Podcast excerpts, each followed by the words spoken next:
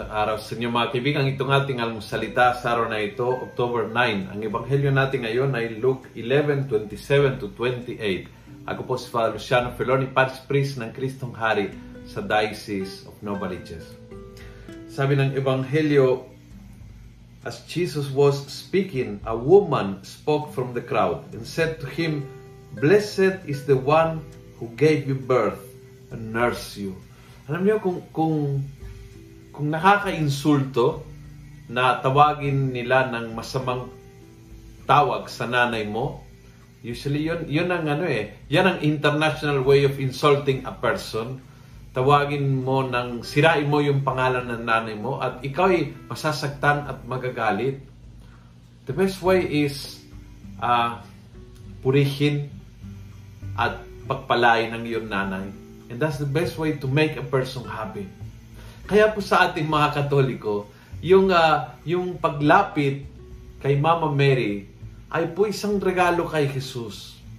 Hindi hindi dahil kay Mama Mary lang. Ito yung ginagawa dahil siya, si Mama Mary, isang tao tulad mo, tulad ko, siya po ay pinili ng Diyos, ina ng tagapagligtas. So sobrang ginagalang, minamahal, at nirespeto ang ating mahal na ina dahil nga sa kanyang anak na si Jesus. Ang ating debosyon bilang mga Katoliko kay Maria is Christocentric. Dinadala po tayo, hinihila po tayo sa Panginoon. At ang layunin ito is makaroon ng ngiti ang ating Panginoong Jesus dahil every time na pinupuri at ginagalang mo, nirespeto mo ang kanyang mahal na ina, ang Panginoong Jesus ay ngumingiti sa langit. Dahil the best, the best, the best compliment na pwede mong sabihin is, mapalad ang iyong ina na si Maria. But Jesus, dinugtungan pa niya.